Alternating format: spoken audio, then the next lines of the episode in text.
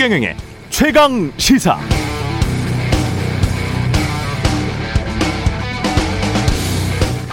네, 청와대 선임 행정관이 재직 중에 부동산 시행사의 실질적 대표, 대주주였고 그 회사에서 전직 대법관, 검찰총장, 검사장 등을 고용하고 국회의원 아들에게 50억 원의 퇴직금을 줬다면 언론은 청와대 선임 행정관만 비판했을까요? 아니죠. 아마 청와대 전체 인적 혁신과 대통령의 사과 또는 탄핵까지도 충분히 거론됐을 겁니다. 감사원 서기관이었다면 달랐을까요? 비슷했을 겁니다. 만약 국회의원 보좌관이 그랬다면 아마 해당 국회의원 의원직 사퇴해야 했을걸요? 언론은 반드시 관리 감독의 책임을 추궁했을 겁니다. 그런데 머니투데이의 전 편집 부국장, 최근까지도 현직 기자로 활동했던 화천대유의 대주주가 다녔던 머니투데이라는 경제지에 대해서는 대부분의 언론이 침묵을 지키고 있습니다. 이건 뭡니까? 자기 편 봐주기입니까? 한국 기자협회는 권력과 금력으로부터의 언론 자유를 지키는 것이 기자협회의 최고 사명이다. 기자들의 최고 사명이다. 이렇게 스스로 윤리 강령에 써놨습니다. 그게 첫 번째 윤리 강령입니다. 그런데 언론인이나 언론사가 스스로 권력이나 금력이 됐다면 그럼 언론 자유는 왜 존재해야 하는 것이죠? 거의 매일 부동산 시세 실황 중계하듯 보도하면서 분양 광고 같은 기사만 열심히 베껴 쓰면서 자기들 돈벌이에만 치중하는 언론이 왜 국민들의 언론 자유, 언론 자유는 원래 국민의 표현의 자유입니다. 왜 국민들의 언론 자유를 언론사나 언론사 기자들이 독차지해야 하는 겁니까?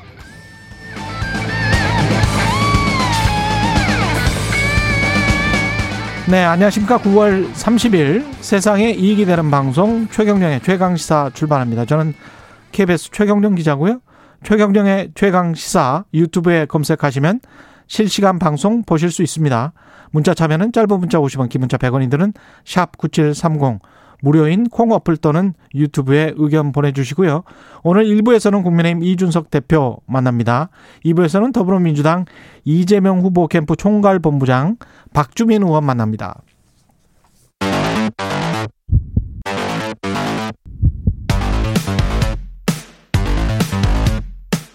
오늘 아침 가장 뜨거운 뉴스 뉴스 unboxing 자 뉴스 unboxing 시작합니다. 민동기 기자 김민아 평론가 나와 있습니다. 안녕하십니까? 안녕하세요. 예. 오늘 뒤에, 말을 빨리 해야 될 것 같습니다. 예, 오늘은 말을 빨리 해야 됩니다. 뒤에 높으신 분들 많이 나오기 때문에 예, 압수수색 시작된 대장동 의혹입니다. 일단 화천대유 천화동인 성남도시개발공사하고요. 사건 관련자들의 자택 사무실을 동시에 검찰이 압수수색을 했습니다. 유동규 전 성남도시개발기획본부장하고요. 정영학 회계사 천화동인 5호 소유주인데 이 자택 사무실도 압수수색을 했고요. 유원홀딩스라고 이 유동규 전 본부장이 퇴임 이후에 성남도시개발공사 투자사업팀장이었던 정민영 변호사와 함께 설립한 부동산 개발 업체가 있습니다. 네. 이것도 압수수색 대상에 포함이 됐다라고 합니다. 그리고 뭐 TV조선 보도를 보면은 유동규 전 본부장 같은 경우에는 압수수색할 때 뭐 휴대폰을 아파트 밖으로 던졌다 뭐 이런 보도도 지금 나오고 있고요. 실제로 던졌다라고 합니다. 그래요? 예, 그렇습니다. 그래서 증거인멸을 했던 것 아니냐 이런 의혹을 제기를 하고 있고요. 뭐 던져봐야 뭐합니까? 그런데 던졌는데 예. 던지고 나서 검찰이 그 휴대전화를 못 찾았습니다. 네. 못 찾았어요? 네. 그렇습니다. 아파트 그 주변 단지를 예. 같이 이제 앞 휴대전화를 찾으려고 막 했는데 예. 못 찾았답니다. 어, 보도에 트릭이 있는 것 같습니다. 이건 추리 소설의 영역일까요? 이야, 뭐지? 그 아파트 뭐 주변에 무슨 뭐 물이 많이 뭐 저수지 같은 게 있었던 거예요? 왜 못 찾죠? 누가 가져간 것이 아닌가 추정이 됩니다. 아, 먼저 연락을 해놓고 던졌다? 한 20분 정도 그 검찰 수사관들이 못 들어갔다라고 얘기를 하거든요. 아, 그래요? 그때 아마 던진 것으로 보입니다. 예. 아, 재밌네. 근데 뭐 좋은 전화기여서 누가 주워갔을 수도 있고 아니면 아. 사전에 뭐 약속된 것이 있었을 수도 있고 우연의 일치가 많아요. 그렇습니다. 오늘도. 우연의 일치 이야기를 좀 해야 될 것 같은데. 뭐 압수수색 관련된 대장동은 이렇게 되면 계속 수사가 진행되겠죠? 근데 압수수색한 이 장소들을 보면은 예. 결국 이 화천대유가 이렇게 많은 이익을 가져가게 된 이런 사업을 누가 왜 설계했느냐 음. 그리고 이 설계의 결과로 가- 나온 이익은 어떻게 어디로 흘러갔느냐 음. 요 전체적인 그림을 일단 보려고 하는 그런 이 해석이 해석 그렇게 해석할 수밖에 없는 거거든요. 그래서 검찰이 상당한 지금 어 인적 투자를 통해서 어, 상당히 속도를 내려고 한다 이걸 좀 볼 수가 있습니다. 근데 유동규 씨는 전화기를 던졌지만 정영학 씨의 녹취 파일이 있는 거 아니에요, 지금? 그러니까 정영학 회계사가 지난 27일 검찰에 참고인 신분으로 출석을 했거든요. 예. 이때 어, 당시 핵심 관계자들과 대화가 녹음된 파일 한 10개 정도를 제출했다고 합니다. 어. 이 조선일보 보도 내용을 보면 이 녹취 파일을 보- 녹취 파일에는 김만배 씨하고요. 유동규 전 본부장 등과 대화한 녹취록도 포함이 됐다고 하고 여기에는 대장동 개발 이익금 배분 등에 관한 내용도 담겨 있었다라고 하는데 구체적으로 대화 내용을 잠깐 소개를 하면은요. 예. 직원들이 내가 실소유주가 아닌 걸 다 안다. 그걸 다른 직원들이 알면 어떻게 하느냐. 그럼 차명 자금을 현금화할 수 있는 방법은 무엇인가?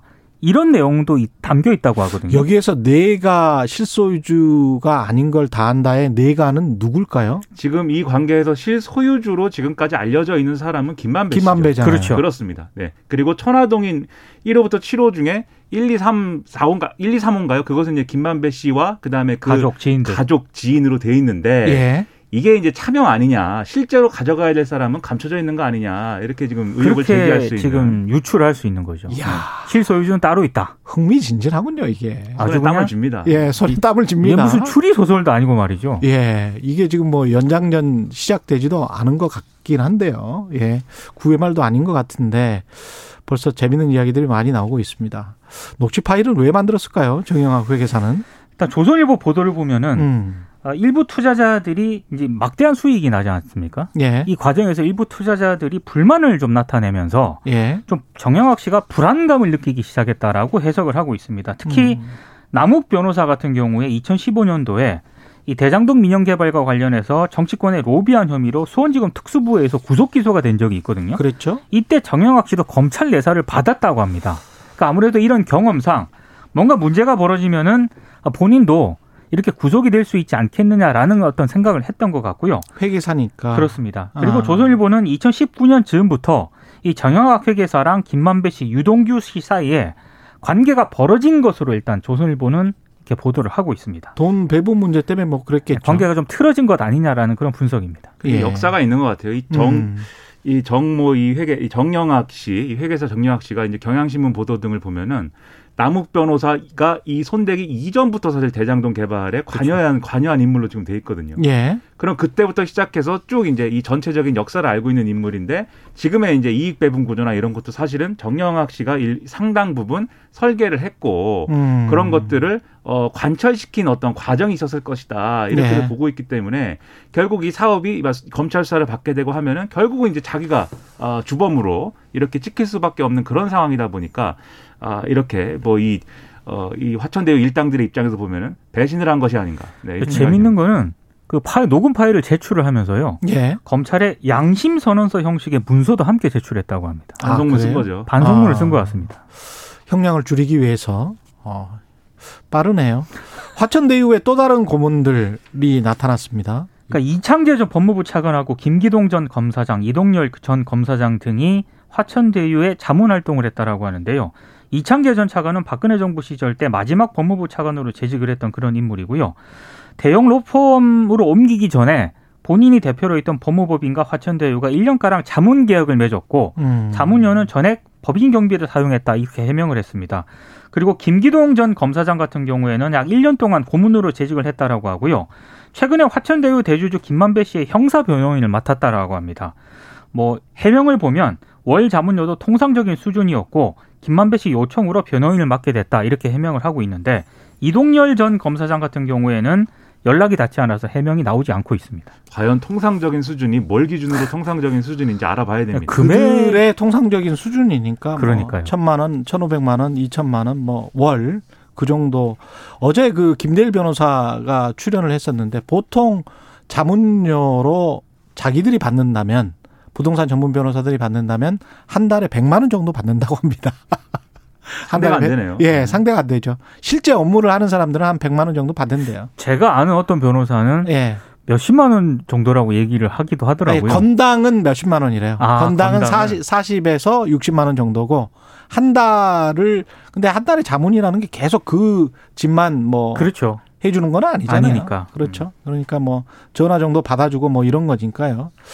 이게 그 가짜 수산업자가 난사하듯이 뭔가 이렇게 쫙 그 네트워크를 연결시키고 뭐 돈을 주고 뭐 이런 거 있지 않습니까? 차를 타게 해주고. 예. 네. 김만배 씨가 그런 거 아닌가 싶기도 하네요. 지금 고문을 쓰는 행태. 그 다음에 이거는 뭐 윤석열 그 후보는 몰랐을 수도 있겠죠. 윤석열 후보는 몰랐다고 지금 이야기를 하는 거잖아요. 집, 집 얘기입니까? 집 이야기죠. 네. 이 이게 근데 홍준표 후보랄지 유승민 후보도 이게 너무 공교롭다는 거잖아요.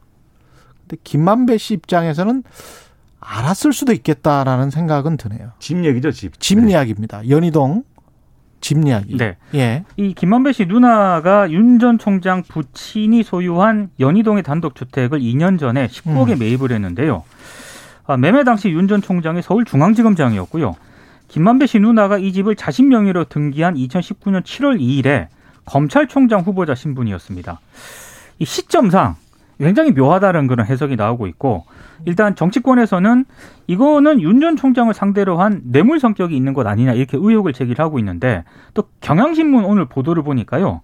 이 김만배 씨 누나가 소유권 이전 등기를 마친 날에 금천신용협동조합이 15억 6천만 원의 근저당을 설정했다고 보도를 했거든요. 예. 그러니까 대출을 끼고 집을 샀다는 얘기인데 대출 금액이 한 12억에서 13억 정도로 추정이 되고 있습니다. 음. 근데 정말 이상한 게 19억짜리 집 사면서 그렇습니다. 이- 예.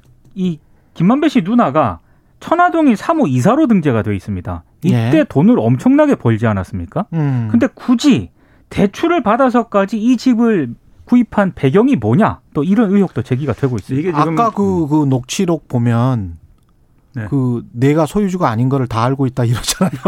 근데 소유주가 아니어서 배당을 진짜 못 받았을 수도 있는 거 아니에요? 그럴 가능성도 있고요. 예. 아니면 뭐 예. 그냥 큰 돈은 갖고 있고 싶고 그 돈으로 네. 뭐 얼마든지 이자도 낼 수 있으니까 뭐 했을 수도 있고 가능성은 뭐 여러 가지가 있을 여러 가지 텐데 예 있습니다. 그런데 지금 의심만 하지 사실은 뭐 확인할 수 있는 근거는 없어요. 그런 네. 상황에서 사실 확인할 수 있는 근거를 내놓은 게 뭐 아이러니하게 윤석열 전 총장인데 일단 매매 계약서 그다음에 중개 수수료 영수증 그다음에 이제 심지어 부친 이 부친 집이잖아요. 예. 원래는 부친 윤기중 명예 교수의 통장 이 통장 원본까지 원본까지 예, 공개를 내놓은 했죠. 상황입니다. 근데 요걸 네. 잘 맞춰 보면은 윤석열 전 총장 측의 해명이 뭐 크게 지금 그 사실관계는 틀리진 않은 것 같아요. 그래서 예. 이제 19억에 매매를 한 것이고 고돈 그대로 이제 들어온 것이고 거기에 맞는 중개 수수료도 냈다 이렇게 음. 얘기를 하고 있어서 거래 자체는 그러면 이제 사실관계가 맞는데 다만 예. 그러면 역시나 의문이 계속 남는 건 의도가 뭐였냐가 애초에 김만배 씨의 누나가 굳이 이 집을 산 의도는 뭐였냐 이거는 이제 계속 이제 물음표로 남아 있는 근데 상황입니다. 그건 그들의 의도고 윤석열 후보는 몰랐다면 윤석열 후보한테 뭘 탓하기는 힘든 사건이에요. 제가 보기에는. 그렇습니다. 그러니까 예. 김만배 씨 누나와 거래를 한 사실은 몰랐다라고 하는데 예. 그럼 김만배 씨하고는 알고 있었느냐? 음. 그 전에는 뭐 이렇게 법조 출입을 워낙 오래 했으니까요. 알고 있었던 알고는 걸로 있었지만 개인적 친분은 없다는 게 윤 전 총장의 예, 해명입니다. 알고 있었던 걸로 뭐라고 하기는 뭐 하고요. 그렇죠. 예. 예.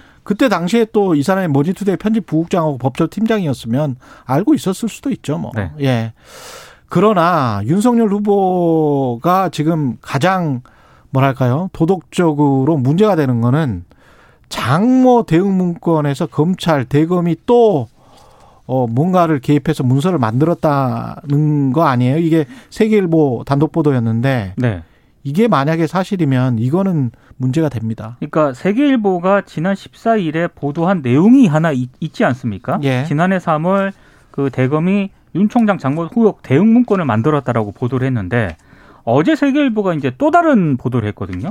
이 대응 문건하고 다르게 당시 대검이 총장 장모 그 변호 문건도 만들었다 이런 내용입니다. 이건 이제 도촌동 부동산 사건에 대한 어떤 그런 문건인데요. 이 문건 내용을 보면은 어 뭐 관련 사연 사건 내역이라든가 그 한때 이제 그 윤 전 총장의 장모와 동업자 관계였던 안모 씨 있지 않습니까? 이 안모 씨가 굉장히 전문 사기범으로 일단 이 문건에 규정이 되어 있습니다. 그리고 안 씨 주장을 반박하는 윤 전 총장 측 변호사의 주장은 물론이고 어, 장모에게 굉장히 유리한 그런 검찰의 판단 이런 내용 등이 담겨 있거든요. 그래서 나오는 그 의혹 제기는 결국에는 어, 대검이 당시 어, 검찰총장의 어떤 그런 변호사 역할을 한 것 아니냐라는 의혹이 제기가 되고 있고요. 이거 큰 문제입니다. 지검에서 수사를 하고 있는 사건을 그렇죠. 그렇죠. 의정부지검에서 이 당시에 수사하고 이, 이 3월 달이거든요. 이게. 예 3월 달에 결국 불구속 기소했어요. 그렇죠. 윤석열 전 총장 장모를. 기소를 한 사건입니다. 그렇죠. 근데 이 대검에서는 이런 문건을 작성해 가지고 장모는 죄가 없고 이 의혹을 제기한 안모 씨가 이게 전문 사기꾼이다 이렇게 하는 문건을 작성했다는 것은 아무리 좋게 봐줘도 그 당시 대검이 윤석열 전 총장을 방어하기 위해서 파당적으로 움직인 것이 고 그것은 이 공무원으로서의 어떤 공무원 조직으로서의 신분을 망각하고 지금 한 행동이고 권력을 사유한 행동이다 이렇게 평가할 수밖에 없는 거죠. 윤 전 총장 해명은 예 당시 검찰총장 시절 어떤 위법 부당한 지시를 한 사실이 없다는 게 공식적인 해명. 언론- 자기는 언론 지시한 적이. 없다. 없다. 예. 그러나 대검에서 과잉 충성한 거다. 그이 문건을 뭔진 모르지만 아마 언론 대응이나 이런 걸 하기에 만든 것 아니겠나라는 게 캠프의 입장입니다. 아, 이거는 민간 회사도 변호사를 가령 회장이 회장님이나 회장님 아들이 변호사를 본인 비용으로 하지 않고 법인 비용으로 하면 이건 배임이 됩니다. 그렇죠. 법적으로. 네. 근데 공무원들을 시켜서 대검 공무원들 시켜서 그 잘 나가는 검사님들 시켜 가지고 어떤 대응 문건을 만들었다. 그거 가지고 변호 이걸 그리고 만약에 받아봤다면 이건 큰 문제예요. 이런 식으로 만약에 대통령이 돼서 그 대검이나 검찰 조직을 만약에 운영한다고 생각을 해보세요. 그러니까 이게 해명대로 언론 대응이나 국회 대응이 대응용이다 라고 해도 문제라는 거고요. 실제로 그럼요. 지금 말씀하신 것처럼 변호하는데 법적 대응하는데 쓰였다면 예. 그건 엄청난 문제가 되는 거 더 큰 문제. 예. 뉴스 언박싱 민동기 기자 김민아 평론가였습니다. 고맙습니다. 고맙습니다. KBS 일 라디오 최경영의 최강시사 듣고 계신 지금 시각은 7시 37분입니다.